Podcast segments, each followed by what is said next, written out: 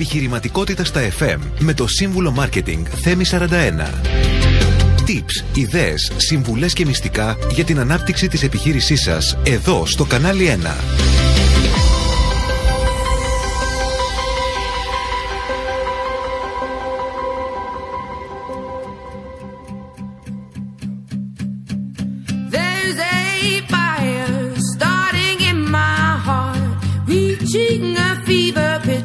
Φίλες και φίλοι, καλησπέρα σας. Καλώς ήρθατε στην εκπομπή Επιχειρηματικότητας στα FM. Είμαι ο σύμβουλος Marketing Θέμης 41 και θα είμαστε παρέα για μία ώρα.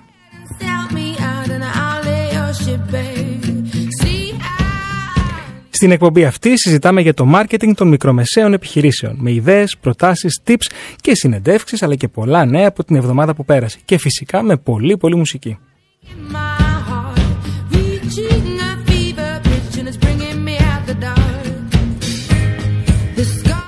Όπως και κάθε Τετάρτη, 7 με 8 θα είμαστε παρέα εδώ στο κανάλι 1 90,4.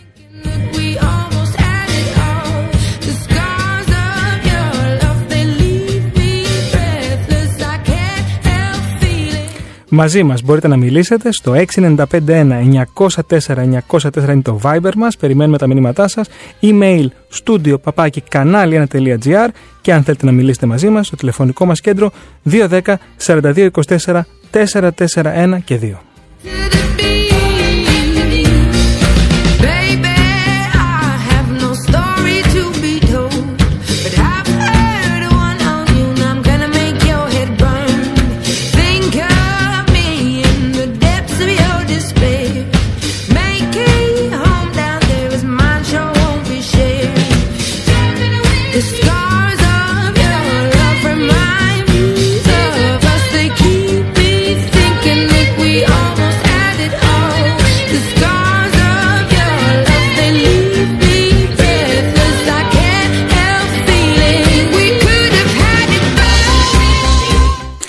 Σημερινό μας θέμα. Οι ομάδες και η ομαδικότητα σε μια επιχείρηση. Οι ομάδες αποτελούν τον πυρήνα κάθε οργανισμού. Είναι ο χώρος όπου τα άτομα θα συναντηθούν, ανταλλάσσουν ιδέες, λύνουν προβλήματα και συνεργάζονται για την επίτευξη κοινών στόχων. Είτε πρόκειται για μια startup εταιρεία, είτε για μια πολυεθνική, οι ομάδες είναι αυτές που δίνουν τη δυναμική και καθορίζουν την επιτυχία.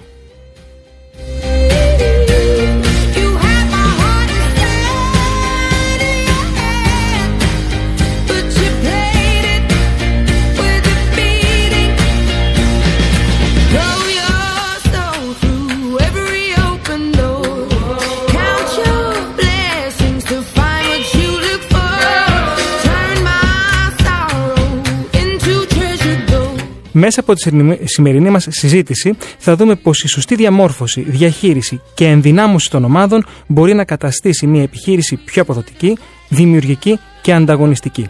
Θα εξετάσουμε πρακτικές, τεχνικές και στρατηγικές που ενισχύουν την ομαδική εργασία και προάγουν κάθε οργανισμό.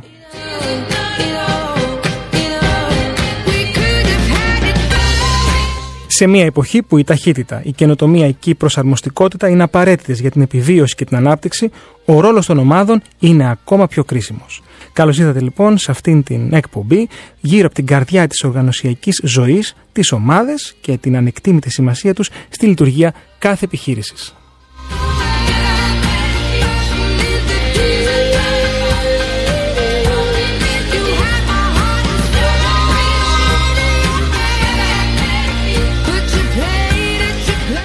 Και ήρθε η ώρα να καλησπερίσω τη σημερινή μου καλεσμένη, Σοφία Σκευοφύλακα. Σοφία, καλησπέρα, καλώς ήρθες. Καλησπέρα. Εγώ ευχαριστώ που είμαι εδώ. Ευχαριστώ πολύ για την πρόσκληση. Είναι χαρά μας που είσαι στο κανάλι 1, εδώ στη Δημοτική Ραδιοφωνία του Πειραιά, για να συζητήσουμε για ένα τόσο ενδιαφέρον θέμα.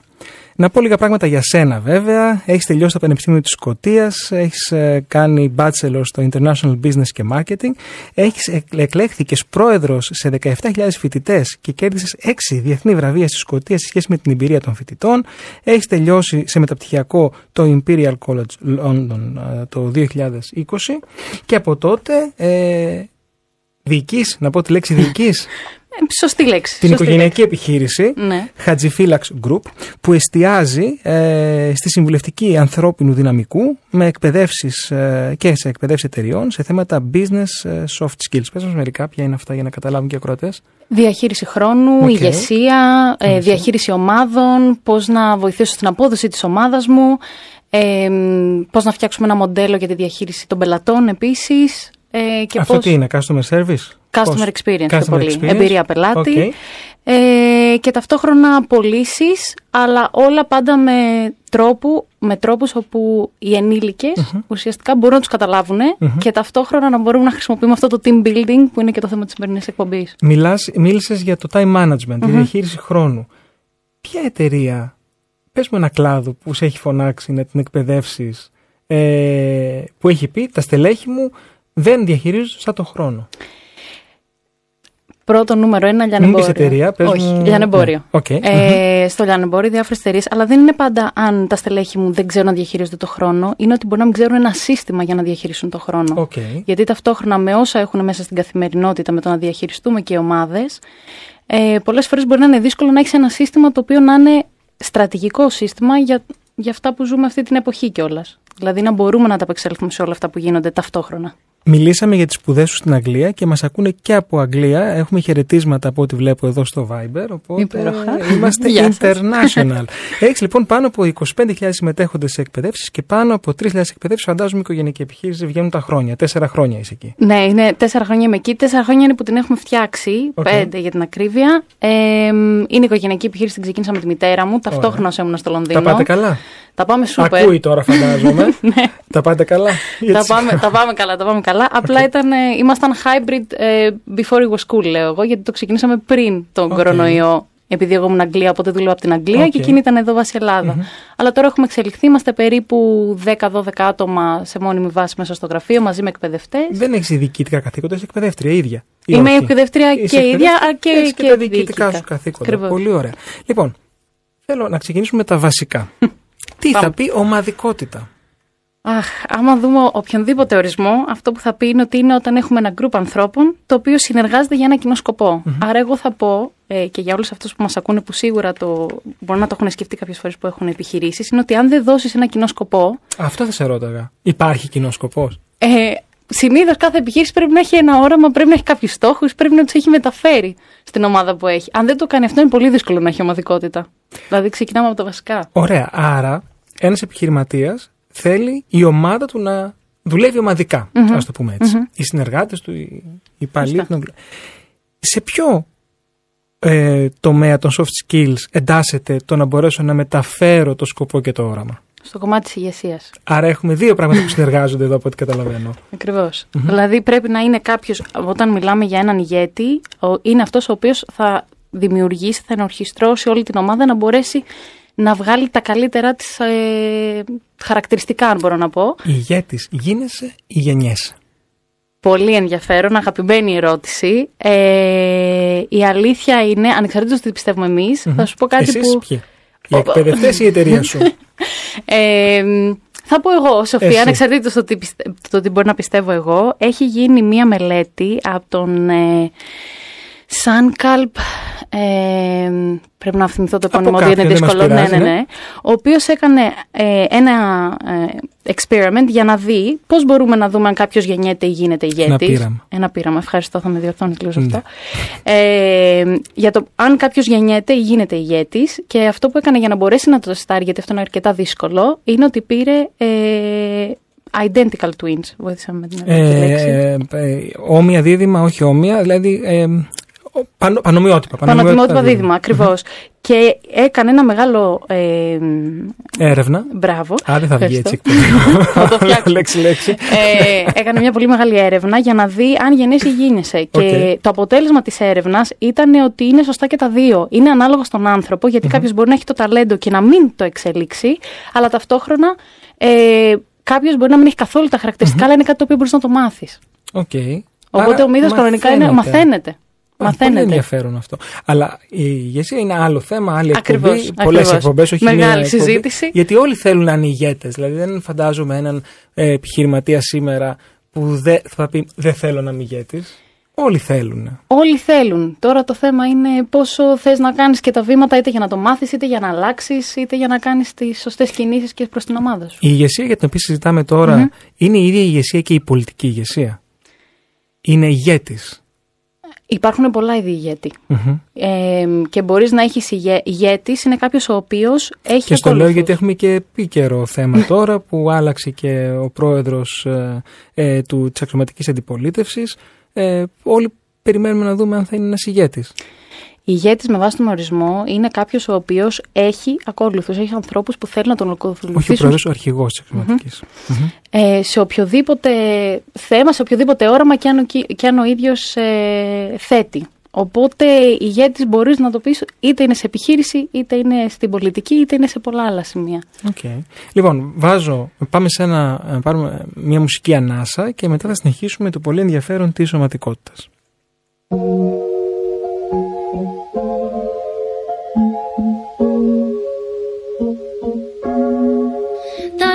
With Sean, but it wasn't a match. Wrote some songs about Ricky, now I listen and laugh. Even almost got married, and for Pete I'm so thankful. Wish I could say thank you to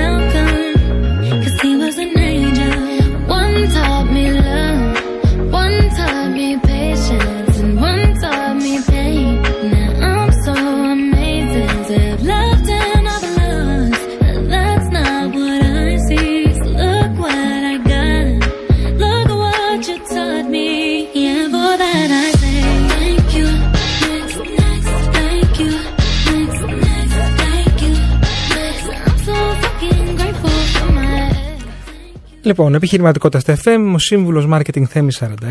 Διάκοψε τη Σοφία που προσπαθούσε να βγάλει μια selfie τώρα, αλλά δεν πειράζει. Τι θα πει δυναμική ομάδα, Σοφία; Δυναμική ομάδα είναι όταν όλα τα μέλη μιας ομάδας μπορούν πραγματικά να, δημι- να χρησιμοποιήσουν όλες τις κατάλληλες δεξιότητές τους για να μπορέσουν να δημιουργήσουν ένα πολύ δυναμικό αποτέλεσμα. Τώρα είναι και μεγάλη συζήτηση το πώς δημιουργείς μια δυναμική ομάδα, γιατί να φτιάξεις μια δυναμική ομάδα θέλει όχι μόνο χρόνο, θέλει όχι μόνο ηγέτη, θέλει να μπορείς να έχεις πάρα πολλά στοιχεία ταυτόχρονα να δουλεύουν. Δεν είναι εύκολο να έχεις μια δυναμική ομάδα. Ποια στοιχεία είναι αυτά; Ε, συνδυασμός. Ε, καταρχήν να έχεις ηγέτη, να μπορεί να, καθαρι- να καθορίσει που πάμε. Να μου πας ένα στάδιο πριν. Δηλαδή, ε, αντιλαμβάνομαι από την προσέγγιση σου, αλλά φαντάζομαι θα, θα βγει αυτό και στην, ε, και στην πορεία, ε, ότι ο- το να έχεις μια, να έχεις μια ομάδα λειτουργική Μμμ. δεν είναι εύκολο. Όχι. Μμ. Είναι, και είναι, είναι αλήθεια. Καταρχήν, το νούμερο ένα είναι ότι πρέπει να έχεις καταλάβει και να ξέρεις ποιο είναι, ποιες είναι οι δεξιότητες που χρειάζεται αυτή η ομάδα να έχει.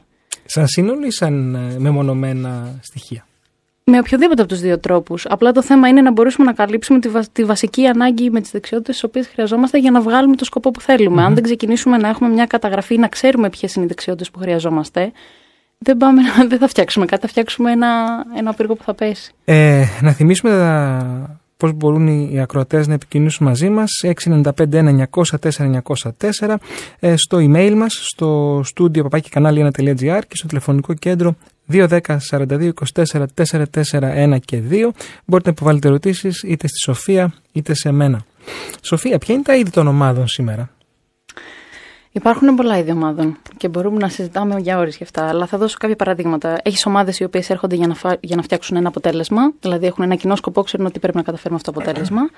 Υπάρχουν ομάδες στις οποίες μπορεί να έχουμε ανατμήματα, οι κλασικές ομάδες που έχουμε μέσα σε μια εταιρεία. οι οποίες τμήμα μπορούν- marketing. Ακριβώς, το τμήμα marketing, το τμήμα HR. Έχεις projects τα οποία μπορεί να χρειάζονται κάποιον από το τμήμα marketing, κάποιον από το τμήμα HR, δηλαδή είναι από διάφορα ε, τμήματα εσωτερικών των ομάδων. Ομάδες είναι και οι ομάδες που πάμε να δούμε ποδόσφαιρο και μπάλα και. Okay. Έχουμε πάρα πολλά είδη. σε μια μικρομεσαία επιχείρηση που δεν έχουμε την δυνατότητα και την ευκαιρία να έχουμε πολλά τμήματα, γιατί δεν έχουμε και τόσο προσωπικό. Έχουμε ένα στην αποθήκη, ένα στο ταμείο, ένα στη διοίκηση, ένα στη γραμματεία. Μία, έναν και μία. Αυτό εννοείται, μην μου γράψετε τίποτα εδώ στο Viber που δεν λέω μία και ένας. Ε, Πώς αντιμετωπίζουμε αυτή την ομάδα, που έχουμε και διαφορετικά, φαντάζομαι, επίπεδα και γνώσης και μ, δυνατοτήτων και μ, στόχων. Πολλές φορές είναι ανάλογα τι θέλουμε να επιτύχουμε. Δηλαδή, πραγματικά το να πούμε ποιος είναι ο στόχος της επιχείρησης και ποιοι είναι οι στόχοι που θέλουμε είναι είναι πάρα πολύ σημαντικό. Είναι το πρώτο στάδιο. Το δεύτερο που λέω εγώ πολλές φορές γιατί στις μικρές επιχειρήσεις αυτό που μπορεί να δούμε ε, είναι ότι δεν υπάρχουν διαδικασίες. Δεν υπάρχουν δηλαδή συστήματα που να βοηθήσουν την ομάδα να μπορέσει να τρέξει πιο γρήγορα. Και εδώ είναι εκεί που έρχεται και το κομμάτι της ε, τεχνολογίας, όπως θα πω εγώ, όπου μπορούμε να χρησιμοποιήσουμε διάφορα εργαλεία για να βοηθήσουν τις ομάδες ή τους ανθρώπους που έχουμε σε συγκεκριμένες θέσεις να βγάλουν τα καλύτερα χαρακτηριστικά τους. Εγώ αυτό που μπορώ να πω είναι ειδικά για μικρές ομάδες, το πιο σημαντικο είναι να θυμόμαστε ότι πρέπει να εστιάζουμε στα πιο δυνατά χαρακτηριστικά του κάθε ατόμου.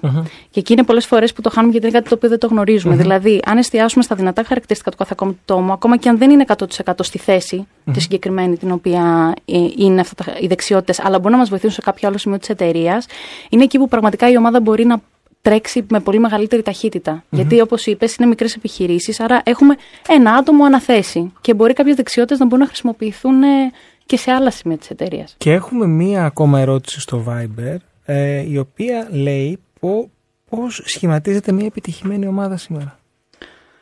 Μεγάλη συζήτηση, ωραία ερώτηση, η αλήθεια είναι. Ε, καταγράφουμε δεξιότητες, οκ, τι χρειαζόμαστε. Αφού έχουμε αυτούς τους ανθρώπους όμως, πρέπει να δημιουργήσουμε και το κατάλληλο κλίμα. Το κατάλληλο κλίμα όχι μόνο να φ- μπορούν να, να, να καταφέρουν τους στόχους μας, γιατί το έχουμε πει πολλές φορές σήμερα, αλλά να μπορέσουμε αυτούς τους ανθρώπους να τους πείσουμε σε ένα μεγαλύτερο όραμα, να μπορούν να θέλουν να συνεργαστούν μεταξύ τους.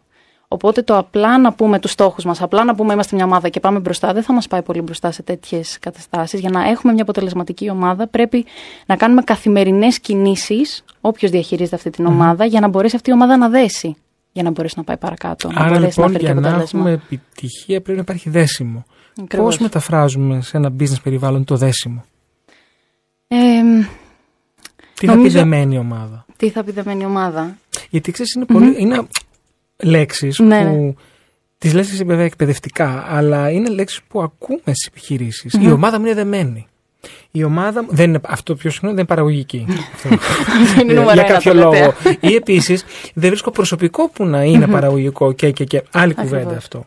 Έτσι. Άρα, ε, τι θα πει δεμένη ομάδα; Δεμένη ομάδα ε, είναι η ομάδα η οποία εκτός από το όραμα, εκτός του ότι μπορεί να ακολουθεί διαδικασίες, είναι αυτές οι ομάδες που βλέπεις ότι τρέχουν με την έννοια του ότι θέλουν να πάνε στη δουλειά οι άνθρωποι. Αυτός είναι ένας νούμερο ένας τρόπος για να καταλάβεις αν μια ομάδα είναι δεμένη. Αυτό δεν έχει να κάνει με, τη, με, το, με το, θα πω εγώ αγγλικά, Την commitment, κουλτούρα. όχι με την κουλτούρα, με την δέσμευση που έχεις ε, προς το σκοπό σου, προς τη δουλειά σου, προς τον εργοδότη σου, προς το αντικείμενο, προς το παράγω έργο. Σωστά. Απλά αυτό που έχουμε δει πολλές φορές τώρα, όπως λέμε πολλές φορές ότι κάποιες ομάδες δεν είναι αποτελεσματικές ή όχι, ένα από τα νούμερο ένα παράπονα που ακούμε πολλές φορές τελευταία από εργαζόμενους είναι ότι ήμουν σε μια ομάδα, μου άρεσε πάρα πολύ, έμεινα λόγω ότι είχα έναν ε, διευθυντή, ένα μάνατζερ ο οποίος με πρόσεχε και μόλις έγινε αυτή η αλλαγή, άλλαξε όλη, όλη η, η δυναμική της ομάδας, γιατί ήρθε κάποιος καινούριος από πάνω, με αποτέλεσμα να αλλάξει εντελώς ο τρόπος με τον οποίο διαχειρίζονταν η ομάδα. Ναι, αλλά είμαστε ρεαλιστές όμως. Μμμ. κάθε όχι διευθυντής, κάθε μ, αρχηγός ομάδας, γιατί δεν ξέρουμε αν θα είναι ηγέτης ή όχι, θέλει και τη δική του ομάδα. Σωστό. Δηλαδή, μπορεί η θεωρία και πολύ σωστά να λέει: Ω, πρέπει να δουλεύουμε με όλους και να κάνουμε αλλαγή, change και να μ, ε, λειτουργήσουμε με όλους. Αλλά είναι όπου πάει κάποιος καινούριος, φέρνει και τους δικούς του. Άρα, γιατί αποτελεί πρόβλημα το ότι δεν μου κάνεις εσύ και θέλω τον δικό μου; Δεν είναι απαραίτητα πρόβλημα, απλά είναι το θέμα που έχουμε σε αυτή την εποχή, σε αυτή την περίοδο, ότι επειδή υπάρχουν πάρα πολλές ευκαιρίες αλλού, μπορεί να χάσουμε κάποιο ταλέντο, γιατί απλά κάποιος ο οποίος έρχεται τώρα θέλει τους δικούς του Πολύ ανθρώπους σωστά. μέσα. Ναι, ναι, να πεις ότι χάνω ναι, το opportunity cost, ας πούμε. Ακριβώς, το, η- ακριβώς. το κόστος ευκαιρίας Ακριβώς. που έχουμε. Πολύ ωραία. Και μια και το πάει προς τα εκεί η κουβέντα.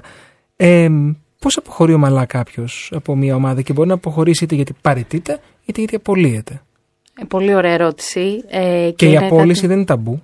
Όχι. Έτσι. όχι, όχι, είναι η καθόλου. ευκαιρία για κάτι άλλο. Ακριβώς. Ε, εγώ θα πω δύο τρόπους. Πρώτον, αν έχουμε ένα ήδη σύστημα το οποίο υποστηρίζει την, την κουλτούρα τη μιας εταιρείας, πολλές φορές το σύστημα και η ομάδα πετάει τον κόσμο μόνο του έξω. Δηλαδή, μπορούμε να δούμε ότι εγώ δεν ταιριάζω, ήρθα, δοκίμασα είμαι μέσα σε αυτή την Το εταιρεία. κρίνω εγώ ή οι οι υπόλοιποι; Συνήθως αυτό γίνεται πρώτον από τον εργαζόμενο. Όταν σε πετάει από μόνο του το σύστημα έξω, είναι εκεί που έχεις την οικειοθελή παρέτηση πολύ γρήγορα. Το Βλέπεις νιώθει ο ότι ίδιος ακριβώς δηλαδή. ότι δεν ταιριάζει στο σύστημα. Οκ. Και εκεί είναι που γίνονται συνήθως οι οικειοθελείς αποχωρήσεις. Το άλλο κομμάτι όμως, όταν θέλουμε να, κάνουμε, να έχουμε μια ε, ομαλή αποχώρηση από μια ομάδα, εμείς αυτό που λέμε συνήθως είναι ότι πρέπει να το κάνουμε με appreciation. Δηλαδή, όταν έχουμε αυτόν τον άνθρωπο με, μπροστά με, μα. Με ευγνωμοσύνη. appreciation Ακριβώς. με ευγνωμοσύνη. Ναι. Ακριβώς. Ε, δηλαδή, έχουμε αυτόν τον άνθρωπο, τον οποίο καθόμαστε κάτω, του κάνουμε μια συζήτηση ότι δεν θεωρούμε ακριβώς ότι ταιριάζει με αυτή την ομάδα, αλλά θεωρούμε ότι μπορεί να βρει κάτι πολύ καλύτερο με τις δεξιότητες που έχει κάπου αλλού. Και γι' αυτό το λόγο κιόλας είναι πολύ ωραίο σε τέτοιες καταστάσεις να, να, να αναφέρουμε και κάποιες από τις δεξιότητες ότι εμείς είδαμε σε αυτό το σημείο ότι είσαι πάρα πολύ δυναμικός. Σκέψτε το μήπως ψάξεις κάτι πάνω σε αυτό το κομμάτι και εμείς με χαρά να σε βοηθήσουμε. Εμείς αυτό το έχουμε κάνει σε πολλές εταιρείες. Appreciate την εκτιμώ. Το έκανα Σωστά. Google τώρα για να το λέμε Ευχαριστώ πάρα σωστά. πολύ. Μη μας Σωστός. πούνε τίποτα. Ε, θα κάνεις πολύ καλύτερο translation από μένα. ε, αλλά ναι, είναι να δείξουμε δηλαδή την εκτίμησή μας προς αυτό, το να- προς αυτό το άτομο για όσο καιρό έμεινε στην ομάδα μας, αλλά ταυτόχρονα να τον βοηθήσουμε να κάνει και το επόμενο βήμα. Να του πούμε δηλαδή, εμείς είμαστε δίπλα σου. Στο είτε να σε βοηθήσουμε να, βρούμε, να βρεις κάπου Εντάξει, αλλού. Είναι θεωρητικό αυτό, κανείς δεν το λέει αυτό.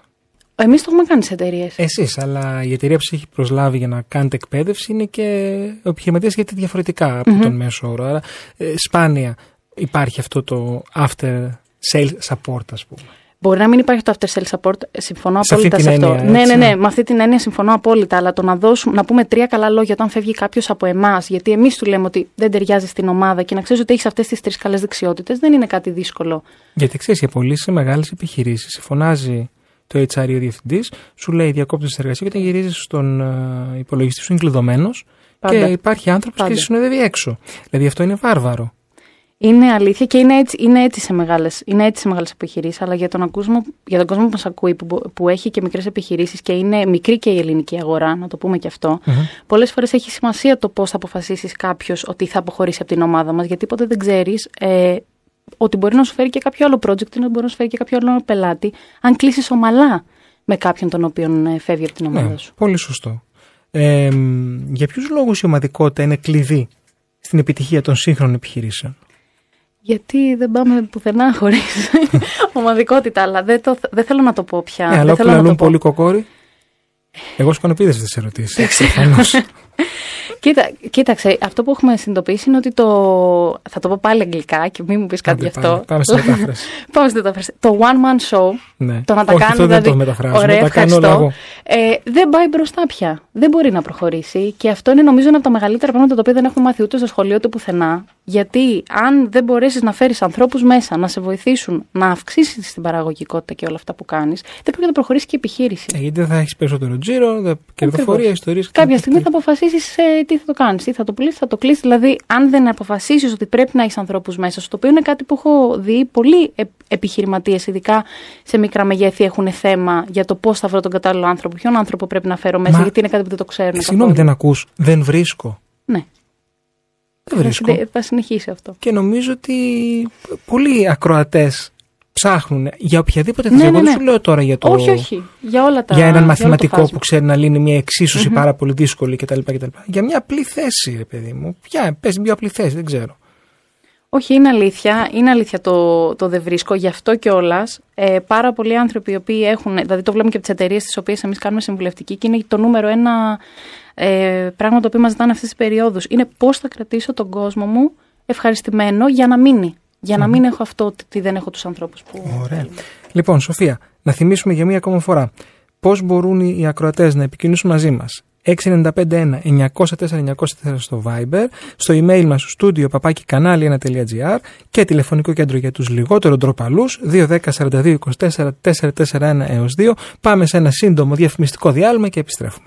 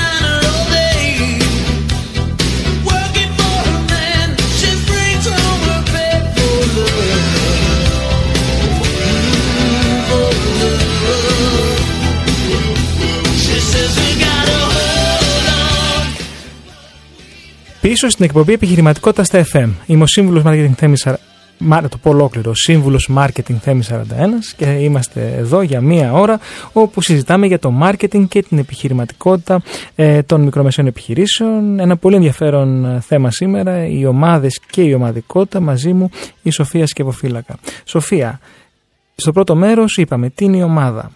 Ε, μ, είπαμε λίγο γιατί πρέπει να έχουμε καλές ομάδες. Είπαμε πώς σχηματίζεται, πώς αποχωρεί κάποιος από μια ε, ομάδα.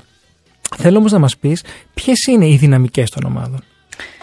Καταρχήν, να- για να εξηγήσουμε λίγο και τον όρο δυναμικές, μιλάμε συνήθως αυτό που και στα αγγλικά μπορεί να το βρείτε σαν team dynamics. Είναι οι σχέσεις και αλληλεπιδράσεις δηλαδή μεταξύ των ανθρώπων μέσα σε μια ομάδα. Εδώ μιλάμε για χαρακτηριστικά όπως OK, να έχουμε επικοινωνία, να έχουμε συνεργασία. Ε, ένα σημείο όμως το οποίο ήθελα να το, σημει- να το πω και από πριν, το οποίο είναι πάρα πολύ σημαντικό και το ξεχνάμε γιατί δεν το γνωρίζουμε σαν ελληνικό λαός, να πω την αλήθεια, είναι η ανατροφοδότηση. Αυτό το λεγόμενο feedback. Το feedback. Ακριβώς. Το οποίο πάρα πολλές φορές ξεχνάμε ότι είναι κάτι το οποίο οι άνθρωποι χρειάζονται για να γίνουν καλύτεροι. Έλα, δώσ' μας ένα τύπο. Πώς γίνεται; Πώς γίνεται, πάρα πολύ εύκολα. ε, όταν έχουμε έναν άνθρωπο για τον οποίο θέλουμε να δώσουμε ανατροφοδότηση, το πρώτο πράγμα που πρέπει να κάνουμε είναι καταρχήν να του μιλήσουμε ατομικά. Το μεγαλύτερο, ε, δηλαδή, το μεγαλύτερο λάθος που κάνουμε είναι να το πούμε μπροστά σε όλους. Αυτό ναι. Το ζητώ. Ε, ναι, αλλά γίνεται πολύ πιο συχνά από, Ναι. από ό,τι νομίζεις μέσα σε επιχειρήσεις. Όταν λοιπόν θέλουμε να δώσουμε σε κάποιον feedback, είτε είναι θετικό είτε αρνητικό, συνήθως το λέμε και για αρνητικό, ε, μιλάμε με κάποιον ε, ατομικά, του ζητάμε να μιλήσουμε με Κυρίως το κάποιον. αρνητικό γίνεται δημοσίως.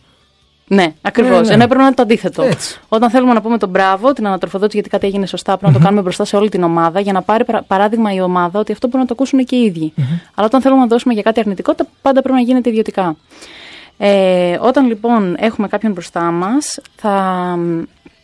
Το πιο σημαντικό είναι να μην βάλουμε, να μην ξεκινήσουμε τα Θέμη μου, αφού είσαι τόσο καλός, γιατί το έκανες αυτό εκεί; Μόλις αρχίσουμε και το κάνουμε αυτό, έχουμε χάσει τη συζήτηση. Οκ. Να το πω ε, ευθέως. Αυτό που πρέπει να βάλουμε μπροστά είναι μια μεγαλύτερη εικόνα. Δηλαδή, αυτό που έγινε με τη συγκεκριμένη πόλη, με τον συγκεκριμένο πελάτη, ε, επηρέασε την ομάδα, επηρέασε την εταιρεία και επηρέασε τους στόχους που έχουμε πει εμείς. Δηλαδή, τρία πράγματα τα οποία είναι μεγαλύτερα από την προσωπική μου σχέση που έχω με κάποιον, ειδικά όταν έχουμε μια μικρή ομάδα. Για να μην προσωποποιείτε κιόλας. Ακριβώς. Ακριβώς. Γιατί Πολύ εκεί είναι, που ενδιαφέρον. το, εκεί είναι που το χάνουμε πολλές φορές, ότι το προσωποποιούμε. Πολύ ωραία. Οπότε, Έχω- Μμ. Αυτό που προτείνω δηλαδή είναι βάζουμε κάτι μεγαλύτερο μπροστά. Λέμε ότι αυτό που έγινε δεν είναι ε, εναρμονισμένο με αυτό που κάνουμε εδώ και έτσι αποφεύγουμε να μπορούσουμε να, κάνουμε τη, να, να μαζέψουμε λίγο αυτή τη συζήτηση και να μην γίνει προσωπικό. Μ' αρέσει πολύ αυτό γιατί ο σκοπός αυτής της εκπομπής είναι να δίνει tips. Και τώρα έχεις δώσει κάτι που μπορεί κάποιος να χρησιμοποιήσει ακόμα και αύριο στις, ε, στην επιχείρησή του. Έχουμε μια ερώτηση στο Viber, απλά να θυμίσω για τους ακροατές. 695-904-904, email studio papakikanalia.gr και αν δεν είστε ντροπαλοί φυσικά, στο τηλεφωνικό μας κέντρο 210-4224-441 και 2. Γελάς, αλλά ελάχιστοι παίρνουν τηλέφωνο να μιλήσουν ζωντανά. Όλοι, μου μπορώ να το γράφουν, φανταστώ. όλοι γράφουν στο Viber. Μου, μου Προφορά. βγάζει πάρα πολύ νόημα. Ναι, ε, καλά, είναι και μια τάση αυτή. Ακριβώς, το, ακριβώς. Όχι Έχει το συνηθίσει. face-to-face ε, Έχει συνηθίσει επικοινωνία. τα μηνύματα. Λοιπόν, η ερώτηση εδώ είναι ποια είναι τα χαρακτηριστικά των αποτελεσματικών ομάδων. Λοιπόν, ε, είπαμε κοινό στόχο, έχουμε μιλήσει για ηγέτη. Αυτό που θα πω όμως, δύο ακόμα που δεν έχουμε πει, είναι ενθάρρυνση. Γιατί είναι κάτι που ξεχνάμε ότι μέσα στην καθημερινότητά μας πρέπει να ενθαρρύνουμε ένα τον άλλον μέσα στην ομάδα. Μμμ. Ειδικά Δηλαδή να λέμε όταν έχουμε μπράβο, το- αυτό λες. Να λέμε μπράβο, να λέμε Ή όχι αντέχεις μόνο. λίγο ακόμα. να πούμε ότι μπορείς να τα καταφέρεις ή εκτιμώ την προσπάθειά σου. Μμμ. Ακόμα και όταν κάποιος Η κάνει αναγνώριση. κάτι. Ακριβώς. Πολύ ωραία. Ακόμα και όταν κάποιος δεν, δεν καταφέρνει αυτό που θες, πες εκτιμώ την προσπάθειά σου. Θα καταλάβει ότι μπορεί να κάνει κάτι παραπάνω ή θα το προσπαθήσει έτσι την προηγούμενη φορά. Το άλλο που θα πω είναι ανατροφοδότηση που την είπαμε. Επίσης όμως σωστή διαχείριση συγκρούσεων. Μμμ. Γιατί εκεί είναι πολλές φορές που θα γίνουν ε, διάφορα θέματα μέσα σε ομάδες. Ε, μ, τώρα φαντάζομαι ότι εδώ έχει να κάνει και με τον κάθε άνθρωπο ξεχωριστά. Και δεν νομίζω ότι. Όχι, δεν νομίζω. Υπάρχουν πράγματα που μπορούν να γίνουν, ε, μπορεί εξωτερικά να επέμβει κάποιος, είτε με εκπαίδευση είτε με coaching, ε, για να ομαλοποιήσει αυτές τις συγκρούσεις. Γιατί Ε, το να είσαι οξύθυμος και να μην έχεις ενσυναίσθηση που θα πει να αναγνωρίζεις το ερέθισμα που σου προκαλεί ένα συνέστημα και να μην αφήσεις το συνέστημα να ε, ε, σε κάνει ε, ε, να hijack, να, γι- να γίνει πειρατής Ναι. να, σε και επηρεάσει να σε εκείνη τη επηρεάσει στιγμή. εκείνη την ώρα είναι κάτι που δεν ε, ε, έρχεται από μόνο του. Θέλει δουλειά. Όχι, θέλει- θέλει Ατομική δουλειά, το δουλειά ξέρεις, όμως 100%. σε όλους τους τομείς της ζωής, όχι μόνο στο εργασιακό περιβάλλον. Ένας από τους μεγαλύτερους λόγους που το coaching και το mentoring είναι λέξεις που πια έχουμε αρχίσει να ακούμε στην καθημερινότητά μας είναι ακριβώς αυτό. Γιατί μέσα στις εταιρείες βλέπουμε ότι μέσω εκπαιδεύσεων ή μέσω mentoring ή coaching, πραγματικά εταιρείες παίρνουν coach, mentors, εκπαιδεύσεις, ό,τι και αν είναι, για να μπορεσει να κάνει αυτή τη δουλειά που κάποιος μπορεί από μόνος του να μην την αντιλαμβάνεται, να μην θέλει να την κάνει, αλλά επηρεάζει το σύνολο της ομάδας. Και εδώ μου δίνεις αφορμή να πω τους ορισμούς του coaching, του mentoring, αλλά και του consulting, γιατί εγώ consultant είμαι. Τρία, τρία διαφορετικά πράγματα. Το coaching είναι αυτό που βοηθάει τον εργαζόμενο ή τον άνθρωπο από μέσα του ο ίδιος να πετύχει ένα στόχο. Άρα μία εσωτερική κινητοποίηση. Το mentoring απ' την άλλη συνήθως είναι κάτι που γίνεται pro bono, δηλαδή χωρίς χρήματα. Το κάνει κάποιος ο οποίος είναι έμπειρος σε έναν τομέα και ο σκοπός του είναι να εμπνεύσει ε, κάποιον πιο νέο ή κάποιον λιγότερο έμπειρο σε έναν τομέα ε, να δει διαφορετικά τα πράγματα. Το consulting τελείως διαφορετικά πια, δεν ρωτάει την άποψη του κανενός και ουσιαστικά αγοράζεις την εμπειρία του άλλου. Είναι κάποιος έμπειρος και έρχεται και σου λέει θες να πετύχεις αυτό, θα κάνεις αυτό, αυτό και αυτό. Άρα είναι τρία διαφορετικά πράγματα. Άρα ο κάθε ένας ε, επιχειρηματίας που ενδιαφέρεται να λάβει εξωτερική βοήθεια ε, πρέπει να δει τι του ταιριάζει περισσότερο. Το consulting είναι γρήγορο. Το coaching θέλει χρόνο. Το mentoring θέλει πιο πολύ χρόνο. Γιατί έχει να κάνει με έμπνευση. Ε, αλλά πολύ ωραία βγήκε αυτό. Δεν Πολύ θα μπορούσα να ωραία. το πω εγώ πιο σωστά, οπότε χαρικά πάρα πολύ. ε, τι μπορεί να δημιουργήσει εμπόδια στην ε, ομαδική εργασία; Ε, μ, καταρχήν να μην ταιριάζουν οι χαρακτήρες της ομάδας και να μην έχει κάνει η εταιρεία καμία κίνηση να, να φτιάξει αυτή τη διαδικασία. Δηλαδή να μην ταιριάζουν χα- χαρακτήρες και να μην έχουμε κάνει καθόλου το λεγόμενο του team building, όπως είναι γνωστή σαν έννοια του, να μπορέσουμε δηλαδή Στα να... ελληνικά υπάρχει. Χτίσιμο ομάδας. Χτίσιμο ομάδας είναι, Ναι. απλά δεν, δεν, Δεν το ακούγε- χρησιμοποιεί δεν, δεν το κανείς. χρησιμοποιείται, δεν χρησιμοποιείται Ποιες πολύ. επιχειρήσεις κάνουν team building; Όλες. Όλες Είτε θα έπρεπε. θέλουν- όλες θα έπρεπε. Απλά υπάρχουν και τρόποι ελληνικοί, θα έλεγα εγώ, που υπάρχει το team building. που Πολλές φορές μπορεί να μην το συνειδητοποιήσουμε ότι αυτή τη στιγμή κάνουμε team building. Το να πούμε ότι θα βγούμε έξω να φάμε όλοι μαζί σαν ομάδα, το οποίο μπορεί να το κάνει οποιαδήποτε επιχείρηση, είναι μία μορφή team building. Ε, Όλες θα έπρεπε, αλλά μπορώ να πω ότι οι περισσότερες κάνουν ή προσπαθούν. Ή όταν βρίσκουμε προβλήματα, εγώ μπορώ να σου πω ότι το νούμερο ένα πράγμα που μας έχουν καλέσει σε εταιρείες να κάνουμε είναι team building. Ακόμα και σε εταιρεία με 7 άτομα. Γιατί αρχίζουν να αναγνωρίζουν ότι κάτι δεν κάνουμε σωστά και είναι αυτό που είπες η εξωτερική βοήθεια. Θα σε ρωτήσω ξανά για το team building, γιατί είναι ωραία ερώτηση, αλλά θέλω να μου ολοκληρώσεις, γιατί Τέλεια. σε διάκοψα, γιατί εγώ το έκανα αυτό και δεν έπρεπε. Ε, τι δημιουργεί άλλα εμπόδια. Μμμ. Το να μην δίνουμε ανατροφοδότηση όταν κάτι δεν πάει καλά. Ξεχνάμε να το πούμε, δεν το πούμε, ντρεπόμαστε να το πούμε, με αποτέλεσμα να μην μπορεί να προχωρήσει παρακάτω η διαδικασία και στο τέλος πολλέ φορές κάποιος άνθρωπος οδηγείται σε απόλυση γιατί δεν του έχουμε δώσει ποτέ ανατροφοδότηση. Με αποτέλεσμα να δημιουργεί εσωτερικά θέματα. Εγώ Μα αυτό. ο σωστός τρόπος να τερματίσεις την εργασία με κάποιον είναι να του έχεις δείξει τι δεν κάνει σωστά και να του δώσεις την ευκαιρία και τα εργαλεία να το βελτιώσεις. Ακριβώς. Γιατί αν δεν το κάνεις αυτό, δεν είναι η σωστή προσέγγιση στην εξέλιξη του, του ανθρώπου που έχεις. Ακριβώς. Ε, και το άλλο που θα πω είναι να υπάρχουν συγκρούσεις στις οποίες δεν κάνουμε καμία κίνηση για να τις ε, διαχειριστούμε σωστά. Ε, δηλαδή θεωρούμε «Α, θα τα λύσουν μόνοι τους. Αυτό δεν, δεν μας πάει που, πουθενά πια όταν μιλάμε για το σύγχρονο επιχειρηματία και το επιχειρήν. Και επίσης αυτό που θα πω εγώ είναι όταν έχεις κάποιον στην ομάδα που υπάρχει αυτό, ο οποίος έχει έντονα αρνητισμό, θα πω. Το λεγόμενο negativity, ok. Εκεί είναι πολλές φορές που πρέπει να προσέχουμε αν έχουμε κάποιον άνθρωπο στην ομάδα μας, γιατί ένας άνθρωπος ο οποίος έχει αρνητισμό, όχι απαραίτητα με την εταιρεία μόνο, γενικά είναι σαν χαρακτήρας, είναι κάτι το οποίο αν δεν κάνουμε κάτι σαν εταιρεία θα επηρεάσει και άλλους μέσα στην ομάδα. Είναι ένα από τα σύγχρονα φαινόμενα που βλέπουμε με όλα αυτά που συμβαίνουν τριγύρω δηλαδή. Θα πάμε στο team building. Έχω μια ερώτηση εγώ, αλλά έχει και ένας ακροατής μια ερώτηση. Ε, πάμε στον ακροατή και μετά σε μένα. Πώς μπορεί να επιτευχθεί Ποιο; το team building; Το team building, πώς μπορεί να επιτευχθεί. Ε, είναι μια σειρά από ε, είτε καθημερινές, μικρές ε, διαδικασίες θα πω εγώ, events, ή μπορούμε να κάνουμε... Στοχευμένες. Στοχευμένες. στοχευμένες.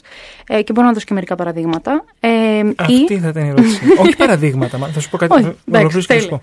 πω. Ή αυτό που κάνουν πάρα πολλές εταιρείες είναι που θα πούνε είτε μικρές είτε μεγάλες ότι, OK, εγώ θα φέρω είτε ένα σύμβουλο είτε θα αποφασίσουμε, θα πάμε να κάνουμε κάτι μεγάλο όλοι μαζί σαν ομάδα. Είναι έτσι όπως ξεκίνησε και το ΕΚΕ πολλές φορές στι εταιρείες, δηλαδή εταιρική κοινωνική ευθύνη, για να Που, μπορέσουμε. για να μην τους φοβίζουμε τους ακροατε δεν είναι ανάγκη επειδή ακούν την εταιρική. Βγάλει τη λεξιτερική. Ναι. Κάνει κοινωνική ευθύνη. Ακριβώς. Γιατί το ε και το ακούει ο άλλος και λέει ε και δεν είμαι πολυεθνική. Βγάλε το ε το πρώτο, κάνε το Ακριβώς. και και το ε. Κοινωνική ευθύνη που είναι must σήμερα. Ναι, έτσι. είναι must και είναι πάρα πολύ εύκολο και επίσης μπορείς να το κάνεις και χωρίς να, έχει κα- να έχει κάποιο έξοδο η εταιρεία. Δεν είναι δηλαδή απαραίτητα να πας κάπου συγκεκριμένα. Υπάρχουν πάρα πολλά πράγματα τα οποία μπορείς να κάνεις. Από κάτι μικρό, τοπικό, ανάλογα τι, κάτι που αρέσει την εταιρεία, μέχρι το να βάλεις όλη την ομάδα να ψηφίσει τι θέλετε να πάμε να κάνουμε το Σάββατο μαζί. Ε, πάρα πολλές εταιρείες θα τρέξουν τώρα την Κυριακή στο Race for the Cure, που είναι για τον ε, καρκίνο. Ε, Στο κέντρο. στο κέντρο, στο Ζάπιο, το οποίο πραγματικά είναι 8 ευρώ για να, για να μπεις και είναι υπερπατάς 2 χιλιόμετρα, αλλά δεν χρειάζεται καν να, να είσαι γυμνασμένος ή τρέχεις 5 χιλιόμετρα. Οπότε είναι. Θα πας. Ναι, θα πάω. Ωραία. Θα πάμε όλη η εταιρεία. Ε, και πολλοί πελάτες μας. Και το βάζετε σαν κοινωνική ευθύνη. Ναι, ακριβώς. Ακριβώς. Γιατί είναι και team building, γιατί πας με την ομάδα σου μαζί να περπατήσεις, να κάνεις κάτι καλό και έχεις δώσει λεφτά για ένα σκοπό τον οποίο όλη η εταιρεία ήθελε να δώσει. Και Ναι. δεν τα, δι- τα δίνει η εταιρεία αντί για τον άνθρωπο. Οπότε είναι ακόμα καλύτερο. Ωραία. Ε, δώσε μου ένα παράδειγμα άσκησης στην building. Τέλεια. Έχω Ε, ακούσει, ξέρω τι γίνονται, αλλά. Είμαι σίγουρη. Ε, ότι Έχεις και ε, πολλές, είμαι σίγουρη Έχω γι' αυτό. καιρό όμως. Οκ. Έχω καιρό. Ε, μία πάρα πολύ κλασική όταν θέλουμε να κάνουμε π.χ. και ένα meeting με μία ομάδα μας για να γνωριστούν καλύτερα τα μέλη που παίρνει πέντε λεπτά είναι να πάρει συνέντευξη ανά δυάδες ο ένας Ποιος; τον Α, άλλον. ο ένας τον άλλον. Ο ένας τον άλλον ανά δυάδες και μετά Δηλαδή, π.χ. είμαι εγώ και εσύ, είμαστε ζευγάρι και κάνουμε αυτή την. παίρνουμε μια συνέντευξη ο ένας από τον άλλον και μετά εσύ πρέπει να παρουσιάσεις εμένα. Και εγώ να παρουσιάσω εσένα. Ναι, μπροστά σε, σε όλη σε την τι ομάδα. όμως, σε ποιο κομμάτι θα συζητήσουμε, τι έφαγε το βράδυ, ας πούμε, πάνω στη δουλειά; Αγα... Όχι. Αγαπημέ... Πρά... Πρέπει να θυμόμαστε ότι όταν θέλουμε να χτίσουμε την building πρέπει να μάθουμε τον άλλον και εκτός γραφείου. Μμμ. Και εκεί είναι αυτή την πληροφορία που Και χάνουμε πώς πολλές βάζει τα φορές. όρια που πρέπει; Συνήθως κάνεις πέντε ερωτήσεις. Από αγαπημένο χρώμα, αγαπημένο ζώο, ποια, ποια είναι η καθημερινή, Άρα τι είναι το αγαπημένο υιοθετείτε. του. Ναι, ναι, ναι. Όχι που πήγες το Σάββατο το βράδυ. Και αυτό μπορεί και να γιατί είναι. πήγες σε εκείνο τον τραγουδιστή και δεν πήγες σε εκείνη την τραγουδίστρια, για παράδειγμα. Ε, είναι ανάλογο το χαλαρό το κλίμα. Δηλαδή, έχουμε κάνει και τέτοιες συζητήσεις. Ε, ποιο είναι το αγαπημένο σου τραγούδι, τέτοιες καταστάσεις. Αυτό είναι το ένα. Και πολλές φορές μπορεί να προσπαθείς να ζωγραφίσεις και τον άλλον, ακόμα και ας μην είμαστε καλοί με τη ζωγραφική. Ένα άλλο όμως αγαπημένο μου που έχω αρχίσει να χρησιμοποιώ συχνά γιατί μας αρέσει πάρα πολύ και αυτή η θετικότητα μέσα στο γραφείο είναι να τους βάλεις όλους να γράψουν μια ευχή για τον καθένα ανώνυμα και να πάνε να τη δώσουν. Α, πολύ ωραίο αυτό. Ναι. Να γράψεις μια ευχή, η οποία είτε είναι επαγγελματική, είναι για τη ζωή σου, για οτιδήποτε. Εγώ φαντάζομαι θα κλαίει και κανένας αυτή την. ε, Πολύ συχνά. Ε, ναι, γιατί δεν το φαντάζομαι. περιμένει κανένας, Ναι, αλλά ναι, ναι. είναι, παίρνει Γιατί- πέντε λεπτά. Ξέρεις γιατί, γιατί οι άνθρωποι καταλαβαίνουν πολύ περισσότερα από όσα εμείς νομίζουμε ότι καταλαβαίνουν. Ακριβώς. Γιατί είναι και η γλώσσα του σώματος και πάρα πολλά πράγματα. Άρα ο ένας για τον άλλον ξέρει πάρα πολλά πράγματα που εμείς δεν φανταζόμαστε ότι τα ξέρει. Και οπότε όταν το βλέπεις μπροστά σου λες. Καλά, μα τι τώρα. φανταζόμουν». Από πού έχεις αυτό. λοιπόν, Ακριβώς. πάμε σε μία μουσική ανάσα και επιστρέφουμε.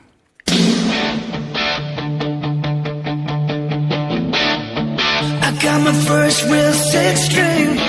Bought it at the five and dime.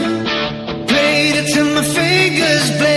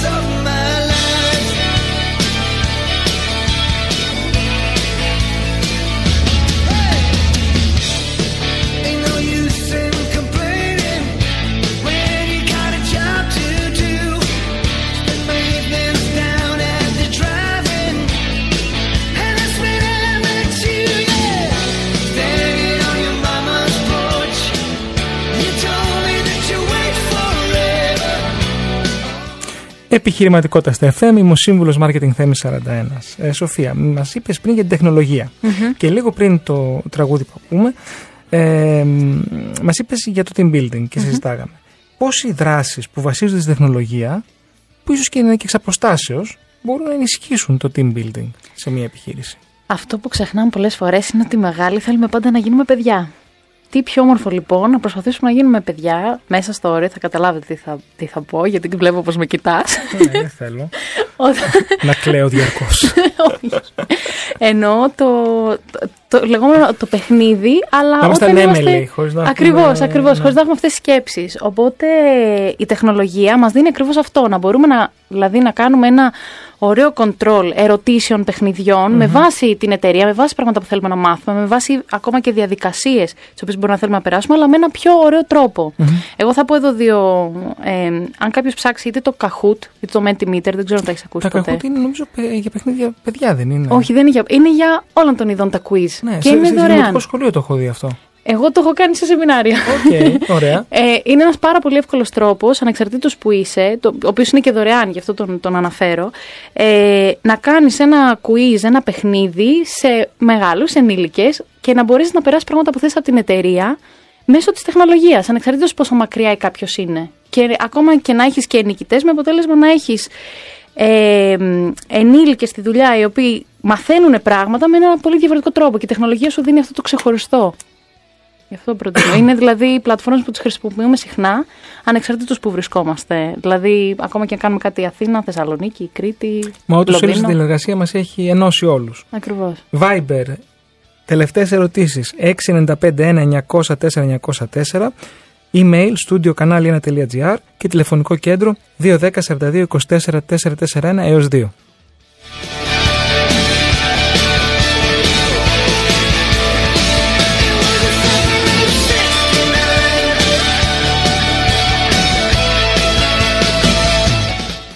Και να συνεχίσουμε στο team building με καθαρή φωνή αυτή τη φορά. Έχει σημασία το μέγεθος της ομάδας. Όχι, ποτέ. Εγώ θα έλεγα. Γιατί ακόμα και δύο άτομα με ένα κοινό σκοπό είναι μια ομάδα. Οπότε δύο, τρία, τέσσερα άτομα, ε, αν δεν χτίσεις αυτή την κουλτούρα, το δέσιμο, όπως είπαμε πριν, που μπορεί να λέγεται λέξη θεωρητική, αλλά αν δεν έχεις δέσιμο μεταξύ δύο και τριών ατόμων, πώς θα μπορέσεις αυτό που φτιάχνεις να, να πολλαπλασιαστεί; Πώς θα μπορέσεις να έχεις ακόμα μεγαλύτερο τζίρο, ακόμα πιο ευχαριστημένους πελάτες, ε, αν δεν μπορείς ακόμα και με δύο-τρία άτομα να μπορέσεις να χτίσεις κάτι δυναμικό. Μμμ. Ε, σε πολύ μεγάλες ομάδες, ε, το team building γίνεται μαζί ή χωριστά; Ε, και με τους δύο τρόπους. Όταν εννοώ μεγάλη ομάδα, φαντάζομαι. Εντάξει, καταλαβαίνω άτομα; μία μικρή πέντε άτομα, αλλά μεγάλη έτσι όπως το, θα το έθετα Οριοθετούσες. εγώ είναι 500 άτομα.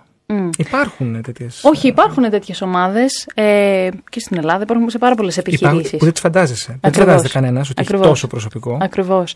Ε, Συνήθως αυτό που θα πω εγώ είναι ότι εκεί πέρα, αν θες να κάνεις σωστό team building, είναι ότι σπάς, τις, σπάς το μεγάλο, ε, τον πολύ τον κόσμο, αν μπορώ να το πω έτσι, σε μικρότερες ομάδες για να κάνεις πιο ε, σημαντικές ασκήσεις μαζί τους, οποιοδήποτε είναι αυτό στο κομμάτι του team building, και μετά όμως πάντα τους φέρνεις όλους μαζί. Γιατί όταν θα τους φέρεις στο τέλος όλους Με μαζί. ντουντούκες φαντάζομαι. με ντουντούκες, με παιχνίδια, με πολλούς τρόπους ωραίους. Αλλά ο- το θέμα είναι ότι τους φέρνεις πάλι όλους πίσω μαζί, γιατί ο σκοπός είναι ότι αυτοί οι 500 είναι αυτοί που σου δημιουργούν την κουλτούρα για το που θες να πας παρακάτω. Εταιρική κουλτούρα. Ποιος ο ρόλος εταιρικής κουλτούρας στο να κρατήσουμε μια ομάδα ενωμένη στα αγγλικά team engagement; Θα σου το πω πολύ απλά. Εταιρική κουλτούρα ίσον εταιρικό DNA. Το DNA μιας εταιρείας είναι η εταιρική του κουλτούρα. Το οποιο δεν σημαίνει ότι η εταιρική κουλτούρα είναι θετική ή αρνητική. Υπάρχουν πάρα πολλά είδη εταιρικής Θα κουλτούρα. μας δώσει ένα παράδειγμα. Ε, μ, μπορεί μια εταιρεία, τώρα μου ήρθες στα αγγλικά και ξέρω Ναι. πώς θα με κοιτάξεις, μπορεί να είναι αρκετά ε, bureaucratic. Δηλαδή να είναι. Γραφειοκρατική. Ακριβώς, να να είναι έχει πάρα πολύ διαδικασίες γραφειοκρατική. που να δυσκολεύουν. Ακριβώς. Αυτό είναι πολύ δύσκολο μετά να δημιουργήσει μια, ένα team engagement. Δηλαδή μια ομάδα η οποία να θέλει Δεμένη να κάνει, ομάδα. δεμένη, να θέλει να κάνει πράγματα μαζί. Υπάρχουν άλλες, ε, ε, άλλη τελική κουλτούρα η οποία σου λέει εμείς θέλουμε την καινοτομια Άρα θέλουμε τις ιδέες όλων. Το οποίο φυσικά σπάει σε πολλά πράγματα. Ακριβώς, Αυτό είναι ακριβώς. το η επικεφαλίδα. Ε, αλλά μπορείς να νιώσεις ότι ανεξαρτήτω σε ποιο τμήμα είσαι, μπορείς να πεις την ιδέα σου. Αυτό είναι ένα είδος εταιρικής κουλτούρας το οποίο θα βοηθήσει την εταιρεία να πάει παρακάτω. Τύπου Google, ας πούμε, ή τύπου ε, Amazon. Γιατί λέω τόσο μεγάλη, Γιατί ε, διάβασα τις προάλλες. Η Amazon έχει ένα. Κάτι προσπαθώ να το κάνω και στην κοινή εταιρεία, όχι τόσο εύκολα, αλλά το προσπαθούμε. Έχει καθιερώσει. Είπαμε ότι- κάτι μεγαλύτερο από, από εμάς. Ακριβώς. για να βλέπουμε κάτι. ε, έχει καθιερώσει να απαγορεύεται να πει το όχι ένας διευθυντής στην ομάδα του όταν είναι μια καινούργια ιδέα. Αν πρέπει να πει το όχι, πρέπει να γράψει δύο σελίδες γιατί είναι όχι. Μάλιστα. Και τι λέει άμα δεν θέλει όχι; Γνέφ. Πρέπει να το δοκιμάσει. Πρέπει να Το το, γνέφει δοκιμάσει. πιάνει. Πρέπει να το δοκιμάσουν. Γιατί δοκιμάσει. σου λέει εδώ πέρα θέλουμε καινοτομία. Θέλουμε να, δι- να σκέφτεσαι πολύ διαφορετικά. σε σχέση με το πώς είναι τα πράγματα. Οπότε η εταιρική κουλτούρα είναι το DNA και με βάση το τι εταιρική κουλτούρα έχεις, είναι αυτό που δημιουργεί το team engagement. Άρα λοιπόν πάμε πάλι πίσω σε αυτό που λέγαμε ότι θέλει ε, πολλές προϋποθέσεις για να πεις ότι ε, πραγματικά ε, δουλεύεις πάνω στην ε, α- δυναμική της ομάδας και στην Ακριβώς. παραγωγικότητά της. Μια δεμένη ομάδα, μια καλή ομάδα που δουλεύει ομαδικά φέρνει σίγουρα παραγωγικότητα και τι άλλο. Ή όχι. Ε, όχι, φέρνει παραγωγικότητα. Όταν έχεις μια δυναμική ομάδα, δεν μπορεί να μην φέρνει παραγωγικότητα, γιατί σημαίνει ότι όλα τα γρανάζια δουλεύουν σωστά, Σωστά. μαζί. Ε, αλλά φέρνει παραγωγικότητα, φέρνει σίγουρα τζίρο, 100%. ε, φέρνει πολύ θετικό feedback, θα πω εγώ, από πελάτες. Δηλαδή, μπορείς να το νιώθεις από Θετικές αυτά που θα σου κριτικές, πει. μας Θετικές χρειάζεται και στο κριτικές. marketing. Ευχαριστώ, τα ξέρεις πολύ καλύτερα. Πολλά testimonials επίσης, μιλώντας για marketing marketing επίσης. ακριβώς. Ε, νιώθεις δηλαδή ότι υπάρχει. Είναι αυτό που λες ότι νιώθεις μια εταιρεία έχει ανάπτυξη. Μπορείς να τη δεις, ξαφνικά αρχίζεις να τη βλέπεις σε διάφορα μέρη. Εκεί πέρα πάντα είναι από πίσω μια δυναμική ομάδα. Για, όταν αρχίζεις να βλέπεις εταιρείες να αναπτύσσονται, η ομάδα από πίσω είναι αυτή που το στηρίζει. Ε, πάμε να δούμε λίγο τις ερωτήσεις των ακροατών. Ε, τι θα πει ηγέτης, νομίζω το, το καλυψαμε Ε, πώς καταλαβαίνουμε ότι είμαι ηγέτης; Πώς καταλαβαίνω ότι είμαι ηγέτης, ρωτάει εδώ. Πώς καταλαβαίνω ότι είμαι ηγέτης. Ε, θα πω μεγάλη συζήτηση, ωραία συζήτηση, ωραία βιβλία. Πολλά βιβλία πίσω από αυτό. Αυτό θα πω όμως είναι μπορούμε να καταλάβουμε ότι εμπνέουμε τον κόσμο μας. Δηλαδή, ένας ηγέτης είναι αυτός που εμπνέει ένα όραμα και κάνει τον κόσμο να θέλει να τον ακολουθήσει. Δεν είναι αυτός πάντα ο ηγέτης ο οποίος θα είναι σωστός στις διαδικασίες. Θα το πω και αυτό. Γιατί εκεί θέλεις άλλο καπέλο. Θες να είσαι πιο πολύ manager όταν έχεις σχέση με τις διαδικασίες. Αλλά πρέπει να μπορείς να περάσεις το όραμα και να βλέπεις ότι ο κόσμος σε ακολουθεί σε αυτά που του ζητάς. Αυτός είναι ένας πρώτος δείκτης για να δεις αν είσαι ηγέτης ή όχι στην ομάδα σου. Ναι, χωρίς το επιβάλλεις. Χωρίς να το επιβάλλεις ακριβώς, να το εμπνέεις, όχι να το επιβάλλεις. Δηλαδή να χρησιμοποιείς πιο πολύ ε, συναισθηματική νοημοσύνη. Αυτό θέλει ο ηγέτης. Έχει πολύ πιο πολύ το συνέστημα. Μμμ. Και άλλη μια ερώτηση, αν μια ομάδα μπορεί να έχει δύο ηγέτες; Μ, μπορεί να έχει, απλά Ε, θα, θα στοιχημάτιζω θα έλεγες όχι. Το πιστεύεις. ε. Εκεί θέλει όμως πάρα πολύ καλή διαχείριση μεταξύ των δύο. Αν δεν υπάρχει διαχείριση, πάρα πολύ γρήγορα η ομάδα θα πέσει. Μμμ. Γιατί, εγώ θα πω ότι μπορεί να υπάρχουν δύο ηγέτες όταν τα, δε- οι δεξιότητές τους είναι ε, complementary. είναι, Είναι, δηλαδή ε, αλληλοκαλύπτονται. αλληλοκαλύπτονται, Ακριβώς. σωστά. Αν είναι οι ίδιοι, τότε υπά- θα υπάρχει σίγουρα θέμα. Συνήθως αυτό που βλέπουμε όταν έχουμε δύο ηγέτες μαζί είναι ότι αλληλοκαλύπτονται οι συγκεκριμένες δεξιότητες. Όχι για, ότι είναι ακριβώς οι ίδιοι copy-paste. Κάτι άλλο που παρατηρούμε στις σύγχρονες ομάδες σήμερα είναι όταν οι ομάδες απαρτίζονται από άτομα, στελέχη, εργαζομένους ε, διαφορετικών ηλικιών. Και αυτό που έχει ενδιαφέρον είναι γιατί οι νέες γενιές, millennials, Z, α, ε, κάτω των 40 δηλαδή, ε, λόγω του ότι ε, σκέφτονται διαφορετικά, σκέφτονται digital wise ε, και ασχολούνται με τα κοινωνικά δίκτυα κτλ. κτλ, Πραγματικά. κτλ. Ξέρουν να βγάλουν μια selfie, για παράδειγμα, έτσι γελάς. Ε, μ, τι ακριβώς ε, ε, συμβαίνει όταν έχουμε αυτό το χάσμα; Γιατί Θέλει- είναι χάσμα νομίζω. Είναι, είναι τεράστιο χάσμα, θέλει διαφορετικό τρόπο διαχείρισης και πρέπει να συνειδητοποιήσουμε ότι κάθε γενιά έχει διαφορετικούς ε, motivators, δηλαδή διαφορετικά σημεία τα οποία θέλει να δει σε μια εταιρεία. Όταν μιλάμε, όταν έχουμε Gen Z, δηλαδή ηλικίας από 25 χρονών και κάτω, αυτό που θα δούμε πια είναι ότι αν μέσα στα επόμενα ένα-δύο χρόνια η εταιρεία μας δεν αρχίσει να κάνει πράγματα τα οποία έχουν σχέση με το κοινωνικό κα- ε, καλό ε, και τέτοιες δράσεις, ο κόσμος θα φεύγει γιατί δεν μπορεί, να, δεν μπορεί η, η, η γενιά Z να μείνει μέσα σε μια εταιρεία η οποία δεν κάνει κάτι για τον πλανήτη. Οποιοδήποτε πλευρά. Πολύ σημαντικό αυτό. Και να μην κάνουμε greenwashing, δηλαδή αυτά που Ακριβώς, λέμε να να είναι είναι πραγματικά. πραγματικότητα. Greenwashing είναι λες Ακριβώς. ψέματα ότι φροντίζει τον πλανήτη και, Και όχι. επίσης να πω κάτι πάνω σε αυτό, επειδή μιλήσαμε για τη γενιά, έπιασα τη γενιά Z σαν παράδειγμα. Άμα κάνουμε greenwashing, δηλαδή κάτι το οποίο είναι ψέματα, Μας η έσ- γενιά μας- Z μας κυνηγάει. δεν φοβάται καθόλου Δεν να το βγάλει φοβάται. προς τα έξω, ακόμα Ναι. και αν εργάζεται μέσα σε σένα. Μα, μα ξέρεις τι λένε, ε, χρησιμοποιούν τα κοινωνικά δίκτυα η γενιά Z για ακτιβιστικούς σκοπούς. Ακριβώς. Αυτό το χωρίστηκε το ίντερνετ στα δύο που ακούμε. Δεν χωρίστηκε από τους μεγαλύτερους. Ναι. Από τους πιο νεαρούς σε ηλικία που, που παίρνουν θέση. Ναι, όχι. Cancel τον έναν. Cancel την εταιρεία. Αυτό η, η, η γενιά Z το έχει, το έχει κάνει. Ε, είναι 100% αλήθεια. Όπως επίσης αυτό που μπορούμε να πούμε, επειδή ξέ- βλέπω και την ώρα και ξέρω ότι πρέπει να κλείσουμε, απλά κάτι να πω. Ε, που, δεν- ε, είναι το silent quitting επίσης. Επειδή μιλάμε για διαφορετικές γενιές, Ναι. ε, η σιωπηλή παρέτηση είναι κάτι το οποίο μπορεί να αρχίσουν να βλέπουν πάρα πολλοί από τους ακροατές σου στις εταιρείες τους. Δηλαδή, κάποιος ο οποίος λέει δουλεύω 9-5, το λεγόμενο 9-5, 5 και 10 έχω φύγει. Ναι.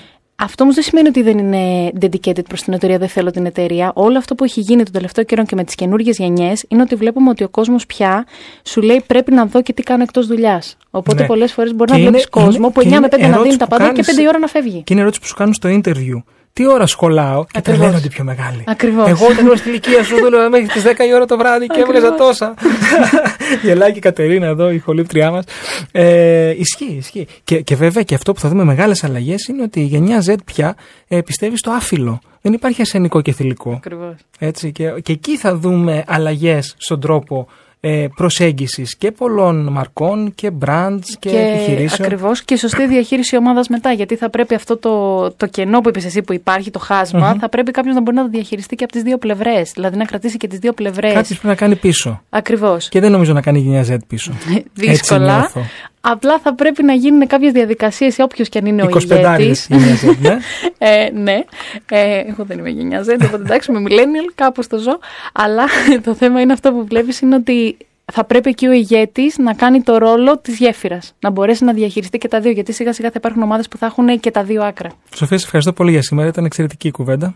Εγώ Και είχαμε ευχαριστώ και για πολλά όλα. μηνύματα, άρεσε και στους ακροατές. Ευχαριστώ Χαίρομαι πάρα πολύ. πάρα Η εκπομπή Επιχειρηματικότητας στα FM έφτασε στο τέλος της. Είμαι ο σύμβουλος Marketing Θέμη 41 και ήμασταν εδώ για μία ώρα στο κανάλι 1 90,4 με τη μοναδική ραδιοφωνική εκπομπή στην Ελλάδα για το marketing και την ανάπτυξη των μικρομεσαίων επιχειρήσεων. Στον ήχο ήταν η Κατερίνα Κοκαλίδου, την οποία και ευχαριστώ πολύ, τηλεφωνικό κέντρο Γιώργος Καρίδης. Ένα μεγάλο ευχαριστώ στους χορηγούς επικοινωνίας, όπου κάθε εβδομάδα επικοινωνούν την εκπομπή μας on demand στο επιχειρηματικό κοινό. Επιχειρό.gr, startup.gr και περιοδικό franchise business. Εμείς τα λέμε και τηλεοπτικά κάθε Σάββατο και Κυριακή 12.30 και αυτό το Σάββατο το θέμα μας στο One Channel, δεν είπα που θα με δείτε βέβαια, κερδοφορία και φορολογία επιχειρήσεων, μύθοι και αλήθειες.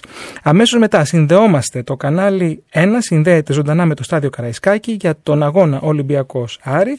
Άρης, ε, Λουκάς Θεοφανόπουλος εκεί και εδώ στο στούντιο Ευαγγέλης Χατζικοσταντής. Εμείς ανανεώνουμε το ραντεβού μας την επόμενη εβδομάδα στι 7 η ώρα το απόγευμα. Μέχρι τότε να είστε καλά και πάντα επιχειρηματικά δραστήριοι. Καλό σας βράδυ. Ήταν η εκπομπή Επιχειρηματικότητα στα FM με το σύμβουλο Marketing Θέμη 41. Η εκπομπή δεν περιέχει συμβουλές για επενδύσεις ή σίγουρο κέρδος. Ο σκοπός της εκπομπής είναι η ενημέρωση και εκπαίδευση των ακροατών σε θέματα επιχειρηματικότητας. Κάθε επιχείρηση είναι διαφορετική και απαιτεί εξειδικευμένη προσέγγιση.